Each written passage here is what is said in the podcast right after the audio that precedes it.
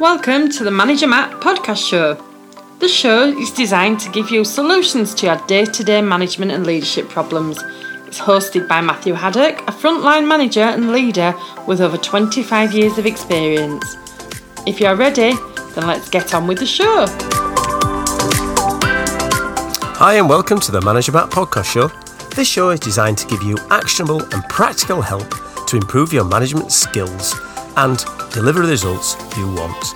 If you haven't already, please subscribe to the show so you'll never miss an episode. And please, if you can, share it with anyone else who might like to hear the message. Right, without any more delay, let's get on with this week's show.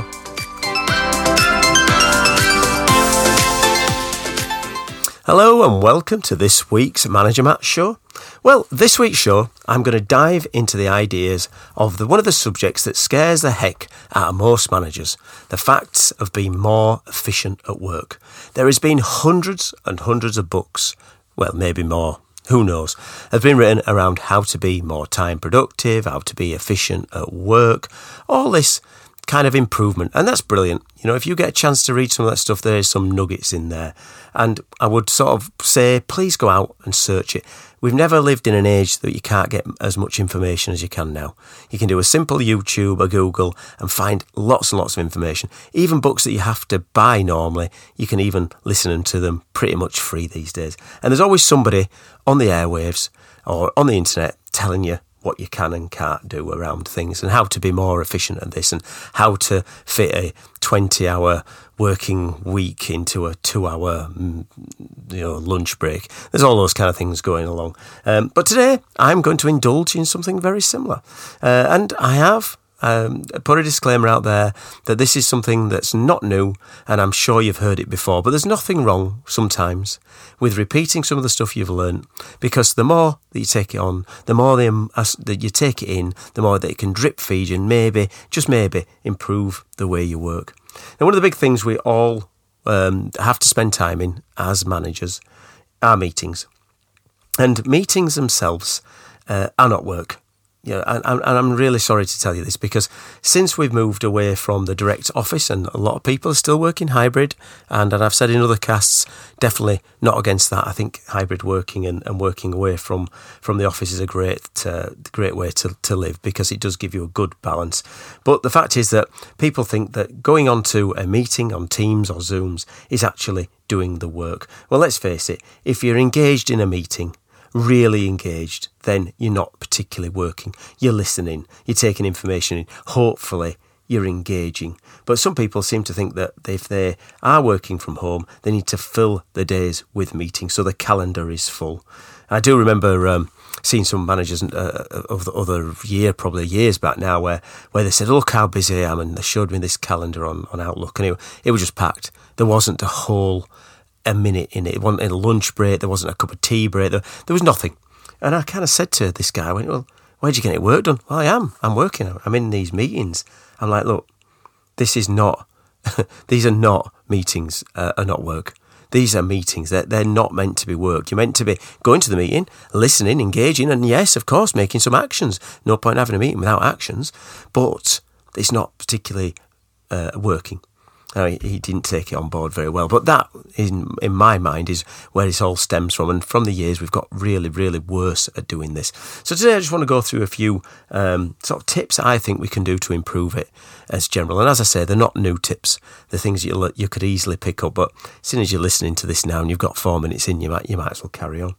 But before I go any further, what I would like to do is make it very, very clear that if you are a hybrid worker, and you know you are, and you are working from home, please, and again, this is a please, a genuine please, don't put meetings in after four o'clock.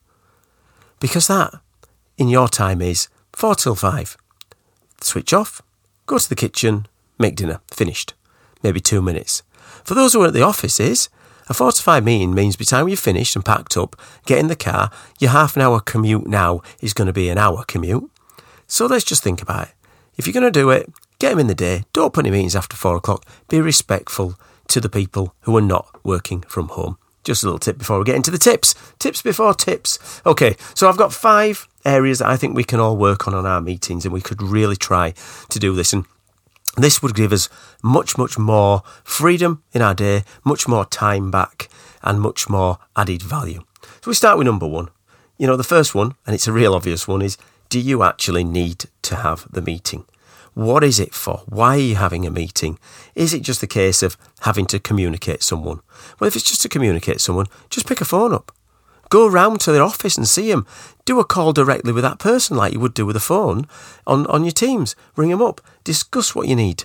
Don't have a meeting for meeting's sake. So your first tip is, do you really need a meeting? Do you have a purpose for the meeting? Or is it just something that's there and you're just all invited to this, this sort of meeting? Second one, following on from the first one, if you do have to have the meeting, invite only the people you need. Stop wasting people's times. Fortunately, people are so nice in offices, they're so nice. They don't want to say no. They just think, oh, I'll just go. He's invited me. I better go. So let's just think, who do I need to be there? Look at that kind of idea of who's going to make a decision in that meeting. Are they there just to be informed or are they there to actually participate and make a decision?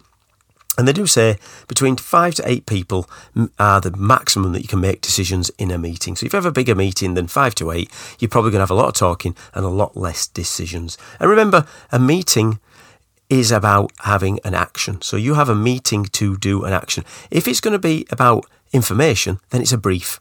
So again, get your terminology right. If you're going to call a meeting, it's about giving an action or getting an action or making a decision. And of course, those decisions mean we deliver results, which is what managers are there for. But if it's just a brief, then call it a brief. Number three, stop having long meetings. Some meetings go in and they can be an hour, two hours. I tell you, people have lost interest. You're only seven minutes into this podcast, you may have already lost interest here. So let's be honest, let's make it sharp people's attention span are getting less and less. So the hour meeting defaults in the setting or a half an hour meeting. Do you need half an hour meeting? Do you have 15 minute meetings? Wow, imagine that. 15 minutes, we're getting in. This is what we're going to talk about. This is what we're going to uh, decide, and then we're going to be out. And it's not going to go any further. It's going to start on time, it's going to finish on time.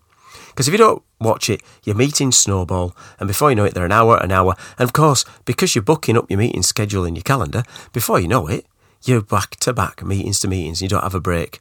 In fact, you can see people on Teams going, Sorry, I'm going to be late. I need to have a break between the meetings. Well, you've planned our meetings in. Stop accepting them. Send them back. Say, Can we do this in 40 minutes? Give you 20 minutes back to do something of the basic things you need to do, or actually get on with other work. Number four, a very difficult one. Just say no. So when you are getting invited to meetings, how about turning around and going, No, do I really need to be there? I'm not going to go. Or I'm just going to forward it and delegate to somebody else in my team. Before you do that, little tip, a tip on a tip, tell the person you're going to delegate it to. Don't just make it and say, oh, send that person, because it may be great for them for development, but if they don't know it's development, they think it's just being put on, that you can't be bothered and you're putting onto it. So have a look, say no if it's not something you need to be at, and I've done this quite a bit. My my team know don't invite me to meetings that I don't need to make decisions. Because if I become the, the meeting and you expect me to make all the decisions, then why I've got the rest of the people in the meeting? So have a look at saying no, and if you have to get there, get it delegated to somebody else. And then this is a little bit number five about your own management of your own time. Block out your time. We all know that if you're in the diary, you forget. But why not block in that time? So block out the zones where you think, nope, I'm going to actually get some work done.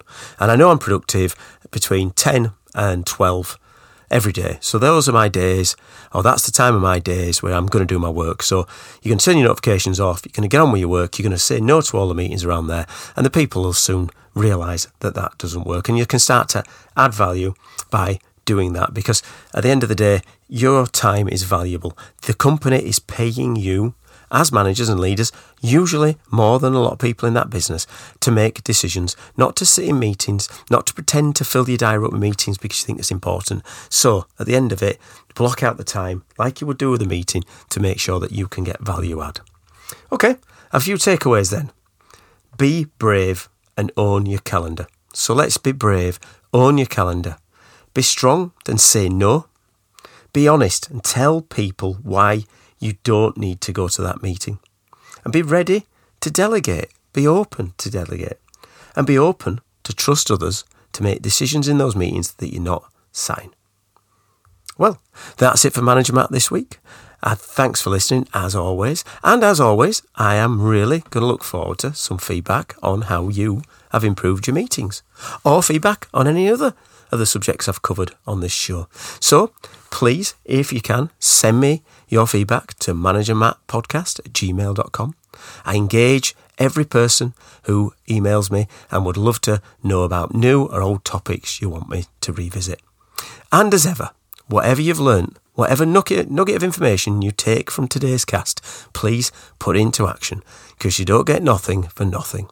Okay, that's it for Manager Matt this week. Thanks for listening and goodbye. You so much for listening to this Manager Matt podcast. We hope you found it interesting, helpful, and actionable. One last thing please leave a quick review on iTunes or with your podcast provider as it helps to spread the word of Manager Matt. If you haven't already done so, please subscribe to the podcast. And if you did like anything in particular, send an email to managermattpodcast at gmail.com or visit managermatt.co.uk for more content. Feedback is a gift, so let's keep giving. See you next week.